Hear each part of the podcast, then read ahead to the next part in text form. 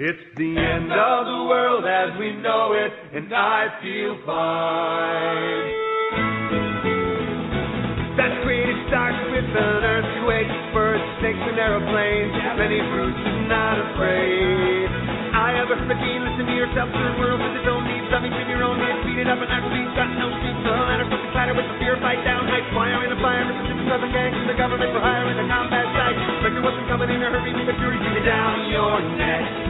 You reporter the jump, pay the crowd, look at that low plane, fine then. Upfall, overflow, population corner, but it'll lose, secret devil, secret devil, world in your own. To your heart, tell me that the richer and the reverend was the right. You patriotic, patriotic, plan, might, right, might, feel it, quit inside. It's the end of the world as we know it.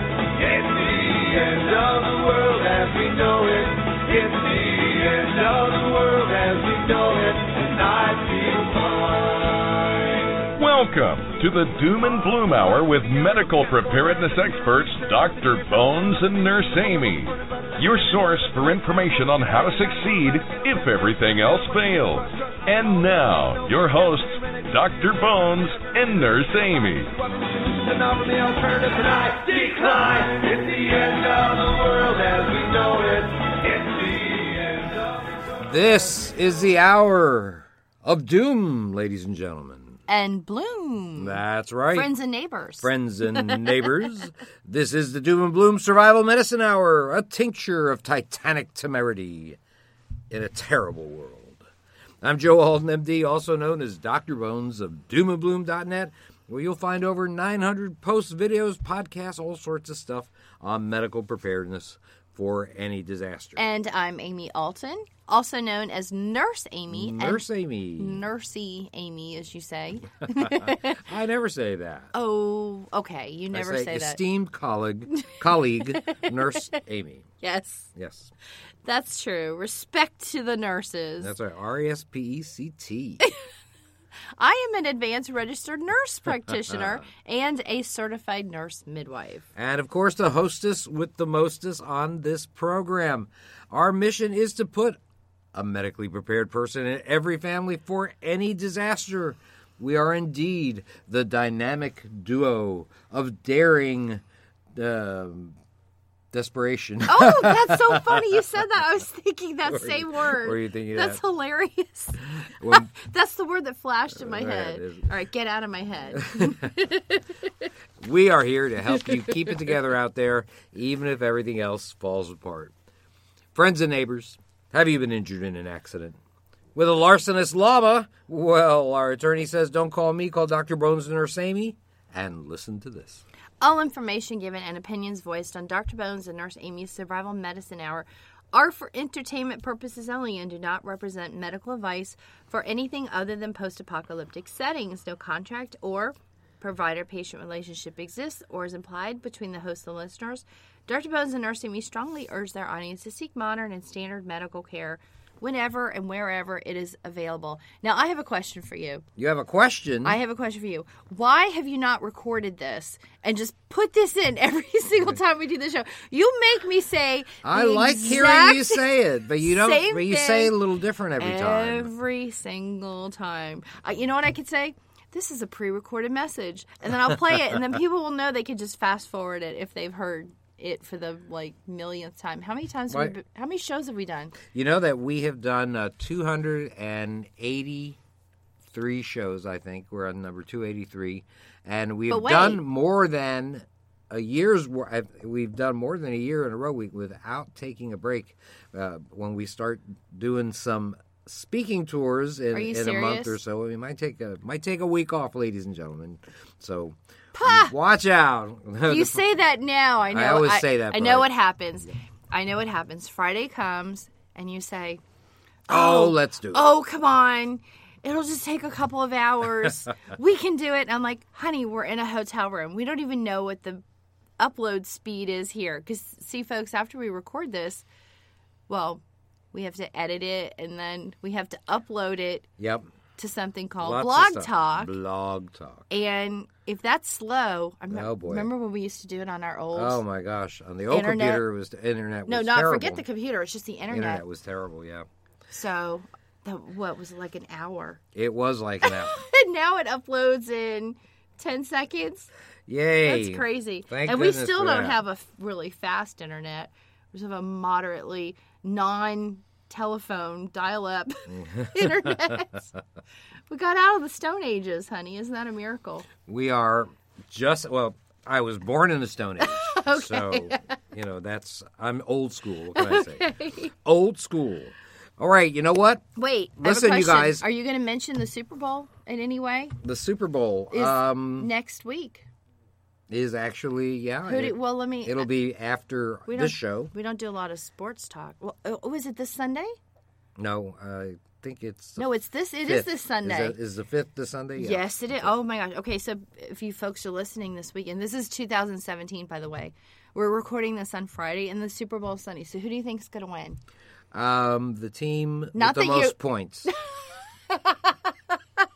Are you kidding? I got people out there from both of these Well, places. no. I'm not gonna But I know. tell them Well, the truth is, I know that you're not that actually a the fan. other team or anything. No, okay. You're not a fan of either of them. Serious fan. I mean, we live in Florida. You you like the Dolphins, whatever. You should like like your local team, folks. My question is, analytically, who do you think's going to win? I'm Analytically, not, I'm not I think- saying emotional or I think heart. the team with the most points will win, and I am.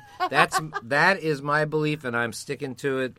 And that's enough of controversy, young lady. Actually, no- actually, I have controversy that I'm going to be talking about in just a second. But first, before I do that, I just want to tell people, hey, just look at the news. There are situations where if you got injured, man, help would not be directly at hand. So make sure you use some of the common sense the Lord gave you in that noggin of yours and learn what to do for injuries and illness and a disaster. That is proof that you've got a few nuggets of knowledge left in your noggin. And you know what? Smarter yet would be to get some supplies and an awesome medical kit from an awesome person like Nurse Amy. Nurse Amy has an entire line of often imitated but never equaled medical kits at store.doomandbloom.net meant to handle just about any situation that you'll face if help's not on the way. And unlike other survival kits, quote unquote, they're designed by a real doctor and nurse practitioner, so check them out at store.doomandbloom.net. You will be glad you did, I believe. Hey, give us a twirl, Merle. Merle. Merle, yeah, Merle from Walking Dead. Oh, We learned. he's not there anymore. no, he isn't. He's a zombie. We learn as much from you as you do from us, maybe more, maybe a lot more. So connect with us. It's easy. And here's a lovely nurse Amy to tell you how. She'll look at her list of all the stuff we do. Only if you tell me which team you think is going to win. The team with the most points. No way. I ain't doing it. I'm going to keep asking. you can. By the way, you get the same answer. I say the Patriots. Oh, really, honey? Oh. Did you say the Patriots? I say the wow. Did Did you- I say the Falcons. Oh, now you're changing it to the Falcons, huh? And the pa- I say the Patriots. I say everybody. I think everybody wins when Oh, we come together gonna- for a oh. wonderful event that is look forward to the whole year. I just peeked you- in my mouth. Will you please tell people how they can reach us? Yes. Well, let's see. Contact. All right, let's do an email.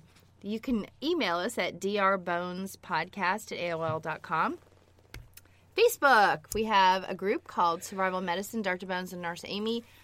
Two Facebook pages. One is called Doom and Bloom. I believe there's a TM at the end of that. And the other one is Dr. Bones and Nurse Amy Show. And then you have a personal Facebook called Joe Alton MD and Twitter. oh, and you can join the Survival Medicine group. I that was Also- the first thing I said. Did you say that? I yes, missed that. I did. Um, Twitter at Prepper Show. We have a YouTube channel, Dr. Bones, and I think it's either Nurse Amy or and Nurse Amy. And uh, we have another podcast. It's politics. You may not want to listen. Well, it's a lot about current events, and we do actually give opinions. Notice how I don't like giving opinions on this oh, show. we're talking about a football team. My goodness gracious. Well, this show is for everyone, and the other show, well, we like it. We have fun doing it, but maybe it's not for everyone. If you're not interested in current events, you're not interested in politics. from a certain point of view, do not listen to American Survival Radio, part of Genesis Communications Network. You'll find us there, and you'll find us also broadcast by KPJC, Relevant News Talk Radio in Salem, Oregon, and also KRFE in Lubbock, Texas. So, I wonder if as many people spend time telling their listeners not to listen to. yeah, don't listen to our don't stuff. don't ever don't listen to this show. Don't listen to that show. No, when we tell you not to listen to this show, really what we mean is you can listen, but heed the advice with what's the word? A healthy sense of research. Because we always want people to research. That's right. That's right. Well, you know, that's what we have that disclaimer for you for you. Absolutely, Every- absolutely. so where are we going to be? every- Let's talk about where we're going to be. Well, we're going to be in Germantown, Tennessee, near Memphis. That's on February, I think, 27th, 28th. Yes, the last mm-hmm. weekend. We're going to be in my calendar because we New do this Orleans. every time. Louisiana on March, the next week, on March 4th through 5th. So we'll be in that neck of the woods on the same longitude, not the same latitude.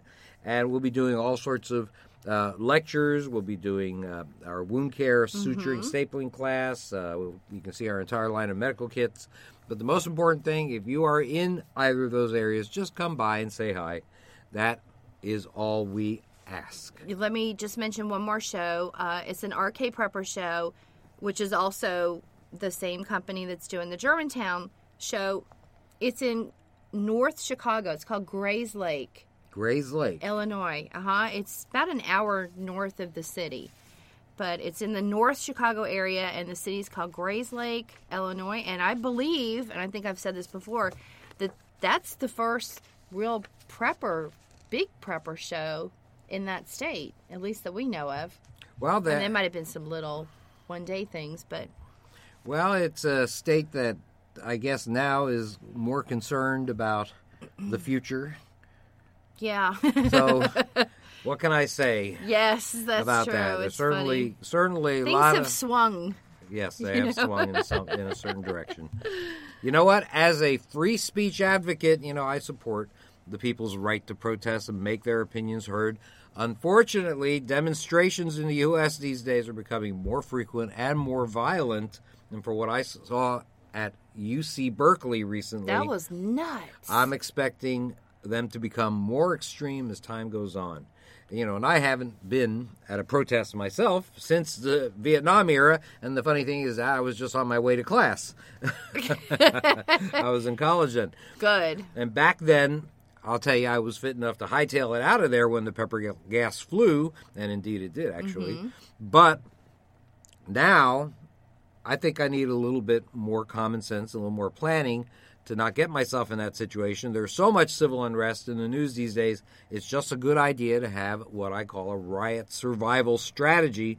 Whether you're involved in the actual protesting or whether you are just a bystander, it, it goes without saying that what your sure objective should be. Your objective should be to stay away from where the violence is occurring. That should be number one.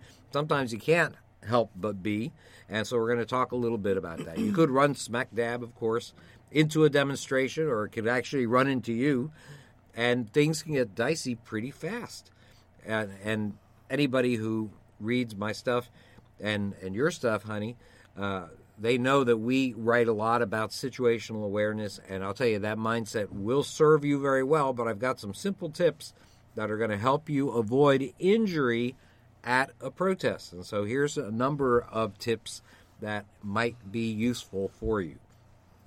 Now, it's important to always be in a state of yellow alert, which I've always mentioned before when we talk about situational awareness. Yellow alert simply means being aware of your surroundings and the people around you. And when people are behaving strangely, well, take note and avoid them. That's number one. Uh, a, a second, I've actually got about 13 tips, and I hope that you'll bear with me. This is, I think, important, could get you out of a jam. Absolutely. I, I just want to mention one more thing that actually happened. I believe it was this morning or or last night. Was at the Louvre in Paris. There's an entrance into the Louvre from underground, and they they have an underground tunnel that leads to a shopping mall. And apparently, a guy made his way through that tunnel unnoticed. You would think they would have some cameras, but got to a guard and proceeded to try to stab the guard while yelling Allah Akbar. Well, I would You- consider that an anomaly. Yes. yes, but Wow. the question is what did he look like walking towards the Louvre? You know, did he have on a an excessively large jacket? I, I know it's cold there, but he's underground now at this point. Where does where was he hiding this knife? Well, I'll tell you, You what. know? You know what a lot of law enforcement does is always keep an eye at people in, on, on people's hands. Yeah. It- you- people's hands can have a weapon in them, and even if they don't have a weapon, oftentimes they're go into their pocket to check that the weapon is still there, and that's something that I think is a, a really good idea. They probably were, were keeping an eye on that, and if, and if you can do that, well, you might be able to identify someone who's up to no good. Well, another scary thing is you and I have actually been in that tunnel. Oh, We've yeah. actually walked out of the Louvre through that tunnel because it it's a non-exposed area to uh, the subway. You We've been in a number of places where we is- just missed. We've been in Nice, where that truck was. Uh-huh. We've been in Paris. We actually we actually traveled the day before on the same plane that the guy that tried to set his shoe on Oh, the fire. shoe bomber. We're on the same Oh, flight my just the previous day, and so that is pretty crazy. We were, of course, in Gatlinburg just a couple of weeks before the huge fire there. So we have missed just missed uh, quite a few, quite quite a few. Oh, you know what else? Uh, there was somebody that crashed a plane that was flying out of Munich, I think towards Spain, and we had taken a flight going the other direction Right. from Like you flew it right Madrid into the Alps or to to Munich. Right. We just like a week or two before we had just gotten home. Yeah, so it's uh, amazing how just never know. how lucky we are, how close freaky. close we've been to to getting ourselves in trouble. So bo- right, bottom line, let's see, safety. Bottom Tell line, safety. yellow alert. Make sure you're at yellow alert at all times that you're in a crowd, and certainly if that crowd is an angry one. Now, another thing that's important is you always have to mentally map out routes of escape as you walk along. In indoors, of course, you look for the nearest exit, but outdoors, you're looking for the nearest side street, a building, or a subway entrance that'll get you off the street. These things are are very useful, and, Right. and I have to tell you, if you don't know the area, maybe you should move away to where you know the lay of the land. I think that that is another thing that's important. Now, if you have to make your way through the crowd, you should stay on the fringes. Don't get caught in the masses of people that are surging away or towards, in this case, at Berkeley, the violence. If you do, they're deciding your movements. You're not deciding your movements anymore, and you're going to be taken to maybe where you don't want to be.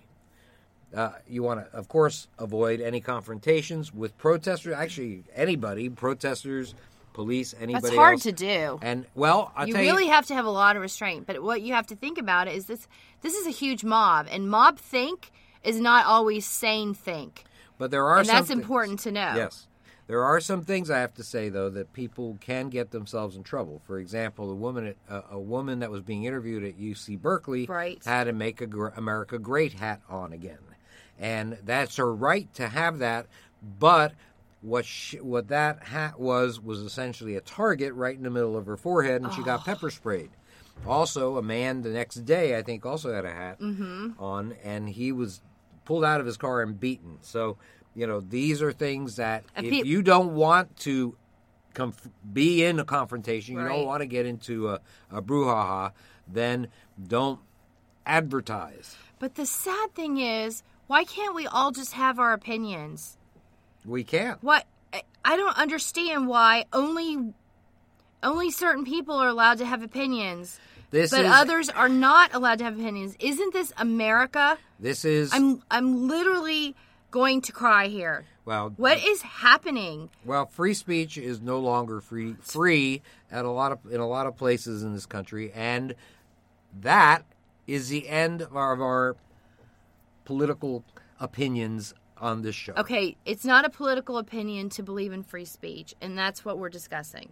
Well, we're That's actually all- discussing safety. No, what I brought up. Well, what I'm, I'm just saying how, discussing is how sad it is that that girl can't wear a hat. She can't. And I don't care if you wear Not a if she doesn't wanna that get in says trouble. whatever, as long as it doesn't have curse words and it's not offensive to small children. Well, if it's my daughter, wear whatever you want. Yeah, a if t-shirt. my daughter, don't I don't hurt want each her to- other. if it's my daughter, I don't want her to wear a hat in an anti-Trump rally or a any of these far left for rallies. safety, and I get that. All I'm saying is it, that's a sad state of affairs. And you're right; it is a, That's a very point. sad state of affairs. We'll be talking about that on American Survival Radio this week. Uh, another thing that's very useful is to have a bandana handy. Interestingly, uh, that's an essential survival supply. Everybody should have a bandana.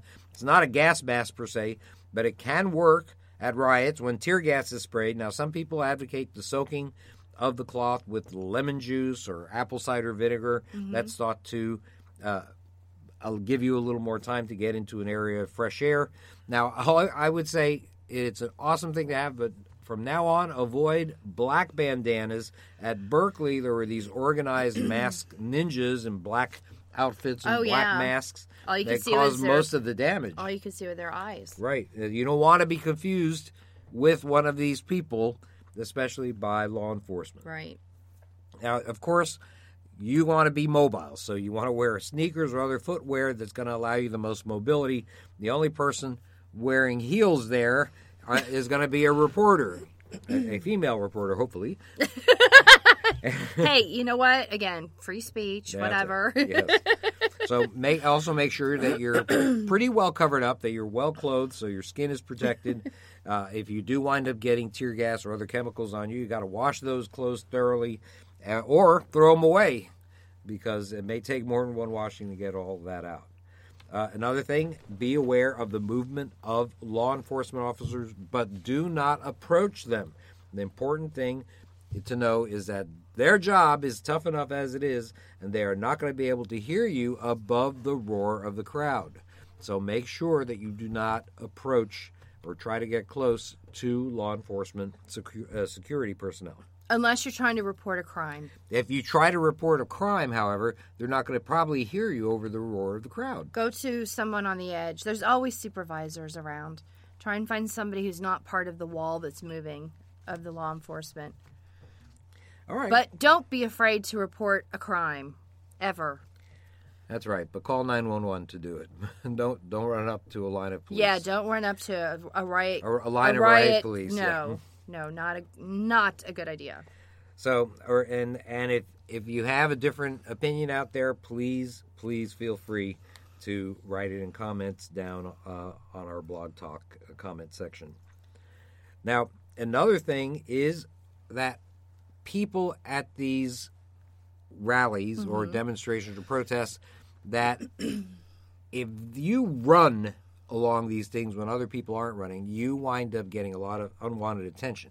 Unwanted attention from other rioters, unwanted attention perhaps from law enforcement. True. And the important thing is stay calm but and walk quickly, let's say around the corner or to higher ground or any other safe spot, but don't call attention to yourself while you're doing. it. You should be inconspicuous. I mean, it may be hard if you're very tall or if you're I don't know, have feathers, but but do your best to That would be like what during call the- Mardi Gras. Yeah, do well, that actually is really hard to find. Most everybody wearing feathers on it there. so do your best to be the gray man, as they say, Right. if you possibly can. Now, if you're with friends, you need to stick together. But if you can't, you get pulled apart from the crowd. You should have agreed to a meeting place beforehand in case you get separated. So that's something that you should certainly consider. I mean, in, in these kinds of uh, protests, there are a lot of crowds. Crowds are moving uh, in different waves, and you you and your buddies might not be able to stay together. So know at least where you are planning to meet afterwards. Uh, by the way, as you are moving through here, and you should be moving, like I said, on the edges. Uh, if you're moving on the fringe, you might wind up being close to walls or or fences or blockades, other solid objects. Just be very careful about that because people, if the masses of protesters are very large, or if uh, there's a threat to them, they Oh, may yes. crush you Like a against a, wall or a fence. Yeah. Right. Absolutely. Uh, some people say to carry uh, a bottle of water if you're going to be passing through a protest, Mm-hmm. because if you wind up getting uh, hit by tear gas, uh, you need, need to have something to spray in your face, you know, to try to uh, wash some of that off, especially in your eyes. Uh, other people say milk, other people say diluted uh, liquid antacid, like Maalox. Some people say Coca Cola. Uh, the only thing that actually has been tested and is thought to be effective is water, but many activists have written. I saw. I read a bunch of articles on this. Mm-hmm. I've pretty much claimed that you know milk or other types of concoctions, homemade remedies, Work better than actually may work better than water. Some people feel that's the case. I just don't have any hard data one way or another. So So if somebody finds a antidote to pepper spray, they could sell it at riots. Yes. As a matter of fact, if you had milk or if you had bottled water at riots, you probably could do a pretty brisk brisk business, business. as well. So water, hot dogs, tuna, uh, turkey sandwiches, and anti-pepper spray. There you go. or pepper spray antidote. well, luckily, the effects of pepper spray do resolve over a relatively short period of time, but it's no fun while you're dealing with it, I'll tell you. Uh, if, if you're involved in a protest, by the way, carry a basic medical kit that's going to help treat injuries and stop bleeding, especially if if you are one of the protesters. It's a good thing to have if you really are going to be in an area, any area at risk, whether you're in a protest or just passing through. You should have thought about this beforehand. Plan plan things out. Have a small medical kit with you. Uh, you I understand that it's unlikely that you guys are never going to get caught in civil unrest out there. But having a solid, solid plan of action, man, that's just common sense in these troubled times. So we've got to be prepared for man made disasters like civil unrest, just as we are prepared for hurricanes and tornadoes, earthquakes, all sorts Absolutely. stuff like that. Hey, you know, speaking of medical kits, we are designing a kit, in the midst of designing a kit, for law enforcement officers to have on them in case of an injury to themselves or, or civilians. And we, and we want to put an APB out to all members of the Thin Blue Line to connect with us and tell us what they would want to see in a compact medical pack that they could access while on duty. Well, yeah, I have a few questions. All right, good. well, uh, What oh, would, you, what would you okay, want to you ask want me to present? Okay. What would you want to ask them? First of all, I, I pretty much know what I want to put in the kit, so that's not the issue. I would like to know uh, if you prefer one or two tourniquets. I know there's a mantra, one for me and one for my partner. Um, I would, I want to know is MOLLE okay? Because most of these military style bags attach to backpacks or even can attach to your belt via MOLLE attachments, but they have snaps. And the question is, is that just totally inappropriate for a police officer who could be struggling with somebody and those snaps come undone, or you know, jumping over a fence, or doing a physical activity and, and have it fall off? What kind of attachment is okay? Is, is MOLLE okay? Or does it have to be some sort of plastic clip attached to the bag? or the belt?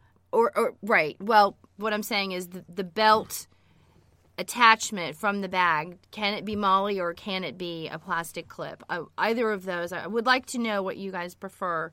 Um, maybe what size? Is it okay to be a little bit bigger than say um, a cell phone height and width? Um, maybe a couple inches deep. Um, Also- weight is important. You know, a few ounces. You know how how much weight is okay. Where do you prefer to carry this little kit? Do you prefer to carry it in the front? Do you prefer to carry it on the hip, or is this something that you guys put in the back, or do you put it into a pocket? Or Is there you- available pocket space? or would it be something you wouldn't want to carry and you would just keep in the squad car? That's possible too. See, I'm going to have to say I'm probably going to get a negative from that because if you're injured chasing somebody, you can't crawl back to your car. So I'm going to say this has to be something that's on them. Uh, you can have a squad car kit for others if you're not injured, but if you're injured or your partner, who is most likely right next to you, is injured, you need to have it because you might not be right next to your car. So I understand that. Um, so I think those are my basic questions: MOLLE or belt clip, size, where where do you carry it? Um, also, does the material carry? Is nylon okay? Did it does it need to be mil spec canvas, or do you prefer to have um, a vacuum packed shrunk package? Now, I will say one thing about that. Um, knowing what happens to your hands, either with or without gloves, if somebody's bleeding, it is very, very difficult to open a package like that, even with the little cuts on the side of these uh, slippery packages. it's nearly impossible to open them. And if you don't believe me, take take a plastic bag and get your hands a little bit slippery and watery and try to open it. Your hand slips all over it. It's impossible to tear open a plastic bag like that. So, my feeling is um, a zippered either MOLLE bag or something with a belt clip. But feedback is awesome. If there's something that you don't think is mainstream for medical supplies and you always want to have that in your kit, shoot me a line. Again, Dr. Bones, B O N E S, podcast, P O D C A S T, at AOL.com. And once you write to me, I may actually uh, have a couple more questions for you as we go along with product development. So thank Yeah. you, folks. I really appreciate your help out there. Well, to us, blue lives really matter. So, you know, we're going to be working on getting together what we think is a really good kit. Mm-hmm. We're putting out an announcement, hopefully in the near future, about a project that we might have in mind. It might save some lives one day. So, if you are a law enforcement member, want to help out a beautiful woman and a very old man, please contact us. Uh, We certainly, we certainly appreciate the work that you guys do. Hey, you know, if you remember the movie Titanic, you saw hundreds of people bobbing in the freezing ocean after the sinking. We've spoken so much about hypothermia over the last few weeks. The last thing that I have, as we are still in the midst of winter, is what happens when you fall into cold water. When you fall or fall into the water, a boat capsizes, let's say you fall off a dock or something happens, you wind up finding yourself in the drink. Burr. You know, if, if you're exposed to a large amount of cold water, uh, or a large part of your body is exposed to cold water, that causes heat loss very quickly in most cases. And you can bet that just about everybody in the water and at the Titanic sinking was probably beyond medical help within a very, very short time. Now, if in the event that you find yourself in cold water, you have to have a strategy that's going to help keep you alive until you're rescued.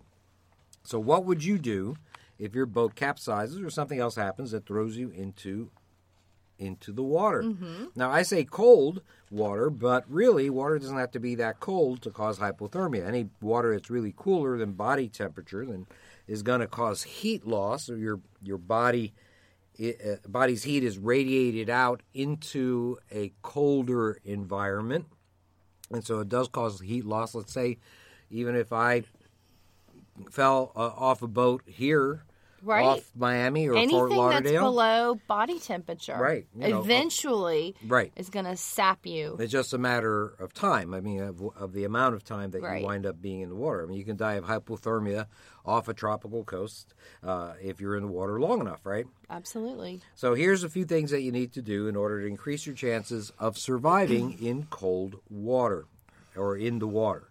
Uh, one, of course, wear a life jacket. If you're in a boat, and you really should wear a life jacket. I'm sure I really shouldn't tell you, but I'll bet that a lot of you don't out there. The life ja- jacket helps you stay alive longer. It enables you to float without using a lot of energy. It's not that you don't know how to swim. Right. It's just a matter that it is a energy savings. Right. that- if that you don't have up. to kick and you don't have to move your arms around and you can just sort of be there, you're certainly going to lose less heat. That's right.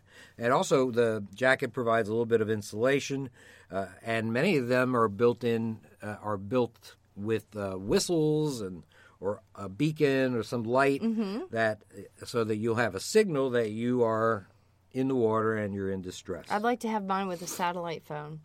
Oh, Can yeah, I have well, a satellite be, phone built in? be awesome. Waterproof satellite phone of would be awesome. of yes. course. Say, yo, I just fell in the water.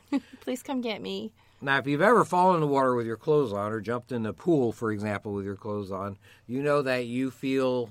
Ve- I mean, Oh, the it's water heavy. has yeah, it's a wet- lot of weight to the water. Oh, yeah. and so you might think that if the water isn't too cold, you might want to take off your clothes and make it easier for you to to swim away. But Mm-hmm. The truth of the matter is, you really should keep your clothes on.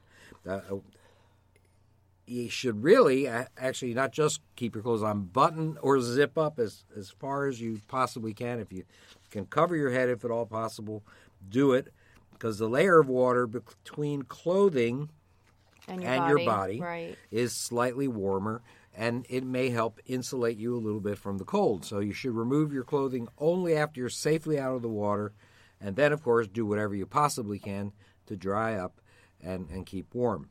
Uh, um, now if let's say you're in the water and there's some uh, floating Something objects floating. Okay. around A piece of try to, yeah, try to get out of the water even if you can only do it partially. The less percentage of your body surface that's out of the water, the less heat you, you're going to lose. In other words, the more of your body out of the water, the more heat you retain. Absolutely. Now, if you climb onto a capsized boat or grab onto a floating object, that's going to increase your chances of survival.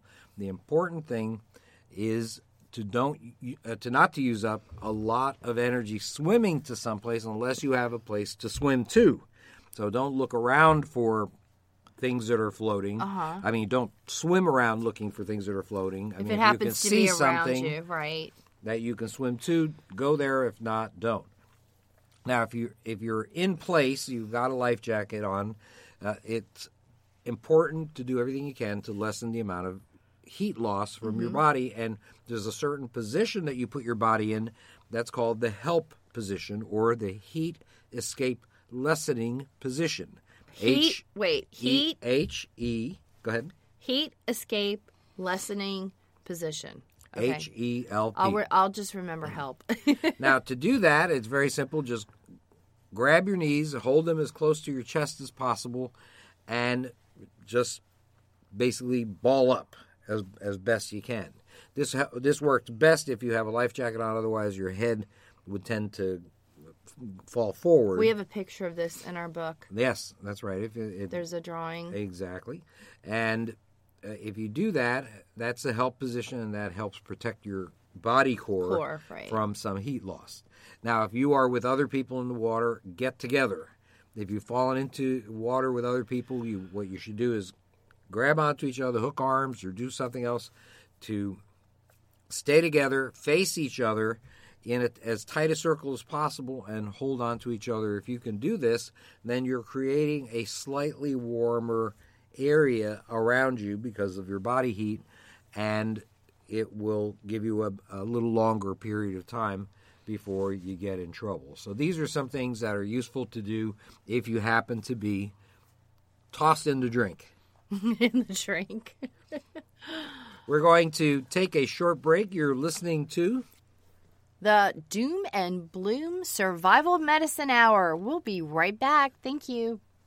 Are you worried about how dangerous the world has become? In these days of terrorist attacks, natural disasters, or even a future collapse, you need to be medically prepared to keep your family safe. I'm Amy Alton, ARNP of store.doomandbloom.net, where you'll find an entire line of uniquely designed medical kits and supplies for when help is not on the way. For everything from individual first aid kits to the ultimate family medical bag, go to store.doomandbloom.net today. You'll be glad you did. And we're back. You're listening to the Doom and Bloom Survival Medicine Hour with Joe and Amy Alton, also known as Dr. Bones and Nurse Amy. You know, it's not spring yet, but I think that we should talk a little bit about allergies. Allergies are a big deal, especially at certain times of the year. Seasonal allergies get really get people going, and there are a lot of other issues that are related to allergies, asthma, and just about every kind of possible hypersensitivity reaction could cause major issues. So it's important for people to know what to do when they have allergies and other kinds of issues. Now, allergies are reactions caused by a hypersensitivity of the immune system to, let's say, a substance that is ingested that you eat, or perhaps it might be in the environment. We call things like that allergens. An allergen is a substance that you're exposed to in some way that causes you to have an overreaction on the part of your immune system. Now, these allergens, these substances, may have little or no effect on other people. I mean, you may be the only person that's affected by them, but there are a lot of people, a good significant percentage of the population does have some kind of allergy to something, some kind of reaction to something that can affect their quality of life. In the worst cases, of course, with things like anaphylactic shock, it can affect life itself and can be very, very serious. So, let me talk a little bit about a history of allergies. Now, if you've told a doctor just a hundred years ago, or maybe a little more than a hundred years ago, Uh-huh. that you had an allergy, guess what? He or she probably wouldn't know what you're Wouldn't talking have a about. clue. the word allergy was coined in the year 1906 by an Austrian pediatrician and immunologist named uh, Clemens von Pirquet, or Perquet, depends on how you want to pronounce it. And the word is derived from the word uh, from the Greek words allo, meaning other, and ergon, meaning reaction, other reaction, essentially. So this doctor and uh, scientist, von Pirquet, and his associates noted that certain people who received a, a type of smallpox vaccine had more severe reactions than most people. And so he figured out that this is something that there was some substance in there that was causing the reaction to occur in one, some people and others, therefore, an other reaction or an allergy.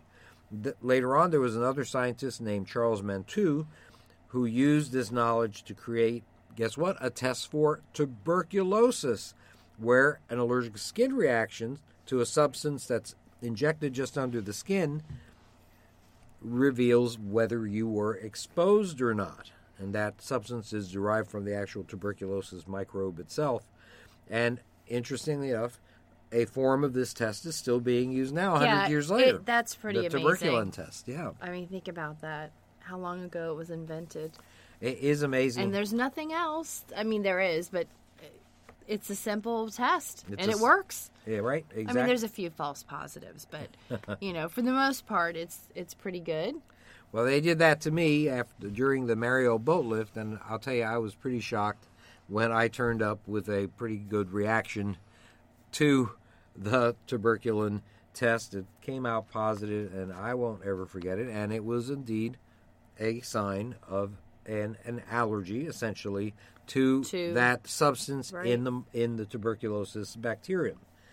Now, the worst kind of allergic reaction, uh, also known as anaphylactic shock, that was discovered by a French physiologist named Charles Richet and had another uh, scientist with him named Paul Portier. And what they did is they injected the venom of a sea anemone, um, one of those things, a clownfish that Nemos likes to live in, and they injected that venom into a number of dogs. They were, they were trying to find some substance that would protect human humans from jellyfish stings. Right. And protect the protection is called prophylaxis, right? Just think of a condom that's a prophylactic. It's protection. That, but they wound up injecting the dogs with the same uh, material a second time, and they found that a second ingestion actually killed a lot of the dogs. And since this was the opposite of protection, instead of naming it naming it prophylaxis or prophylaxis, they named it antiphylaxis right. or anaphylaxis. So it is the opposite of protection. It is harm done by exposure to that particular substance. Now, let's talk a little bit about how allergens cause reactions. Now, common allergens to which people are exposed include uh, pollens, metals, insect stings, medications, foods. There's so many different things. There, there are also internal factors such as age, sex, race, family history, and how do all of these things combine to cause the physical symptoms of an allergy? So, an immune reaction against an allergen occurs when it's encountered for the first time. Let's say it's a bee sting. For the first time in your, your life, you are stung by a bee. Mm-hmm. You have cells in the body that are called T cells. And these T cells in your blood identify the bee venom and they interact with other cells called B cells. The B cells produce antibodies. And antibodies. uh, let me just mention that those B cells have nothing to do with bees. Yes. there you go. I just I just want to break that up a little bit because you know you start talking about bees and then you talk about B cells, so that's just the name Right. of the cells. We have T cells. So T cells identify the venom, and B cells produce antibodies. And the antibodies basic, are, are substances that attach to other cells in the body that become what are what is known as sensitized.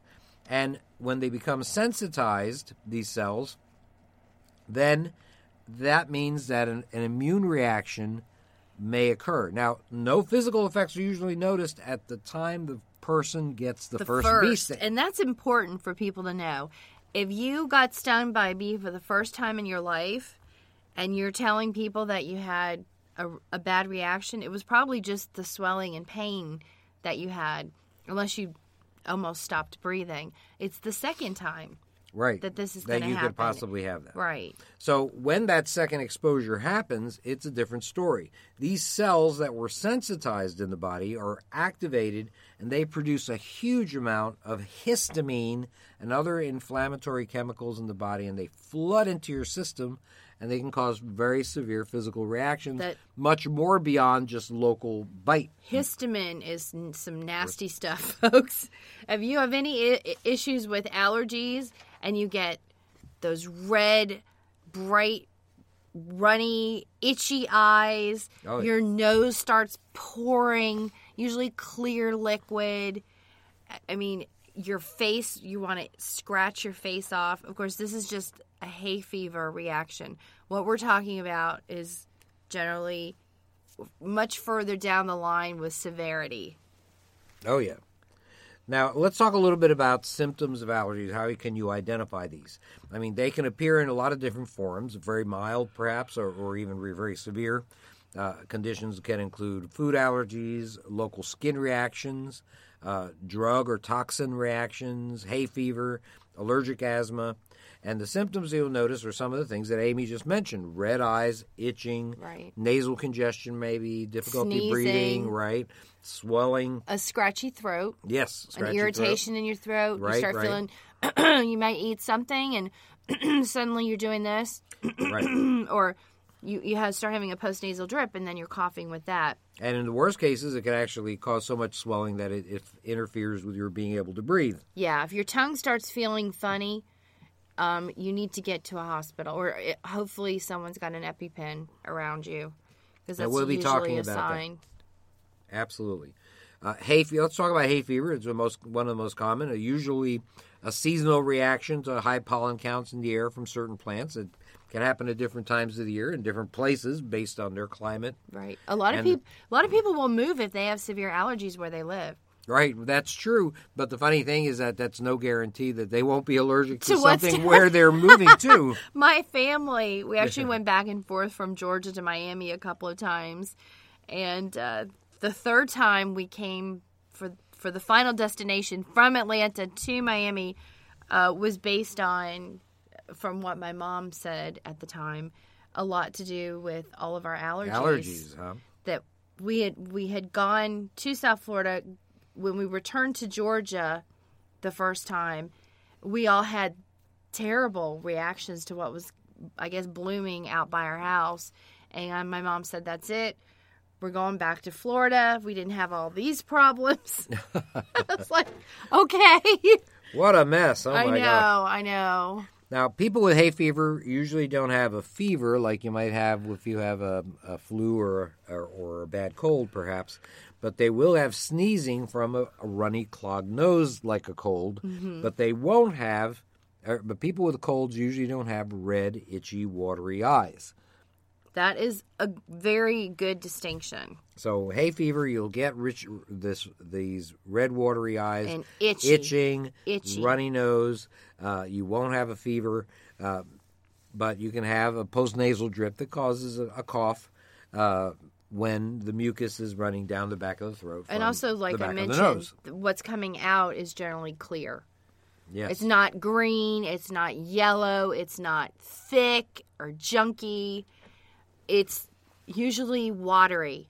And when you're sneezing, it's watery, and what's coming out of your eyes is watery, and what you're coughing up is watery, and especially what you're sneezing is watery. So, Now, if you have issues like this that seem to occur at certain times of the year, you can actually get tested for these things, and will identify could identify what it is that you're actually allergic to. Though these are skin patch tests or scratch tests they call them. Some blood tests. They have uh, right, do it. Blood a, panels. They have a will do lot it. of good blood panels to check for allergies now. So, um, Now you had doing. one. You had something. You've like had that. the back patch, the yes. back prick test. Yes. that was that was wild. Yeah. They, How many? They they injected must- me with seventy different things. I was gonna say at least fifty, but yeah, it was more like seventy.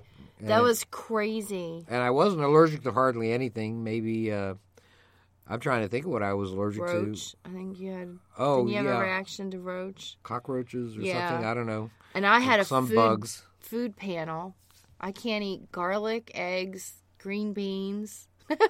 I don't know about that. It seems I like an know. awful lot. Well, I will tell you that eggs make me dizzy and feel out of my body. Just Eggs.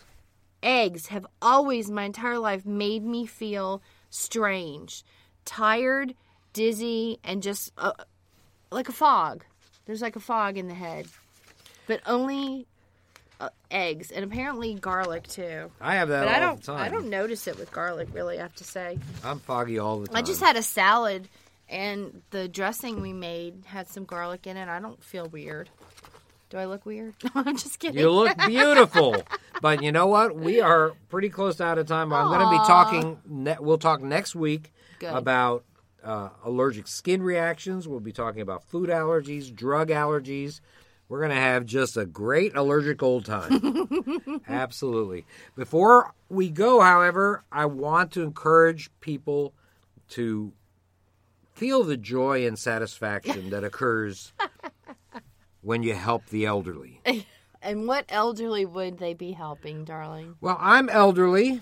I'm one of those elderly guys that you can help. You can help me and your family by getting a copy of our brand new third edition of the Survival Medicine Handbook, the essential guide for when medical help is not on the way.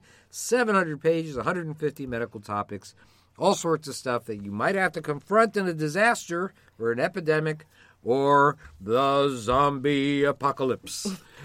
There is one good thing, though. What makes us happy every day is that we wake up and we wake up. Yes, waking up is awesome. Check our books out at Amazon.com. Thank you so much for listening, ladies and gentlemen. We'll be back next week. This has been Joe and Amy Alton of the Doom and Bloom Survival Medicine Hour. Thanks for listening.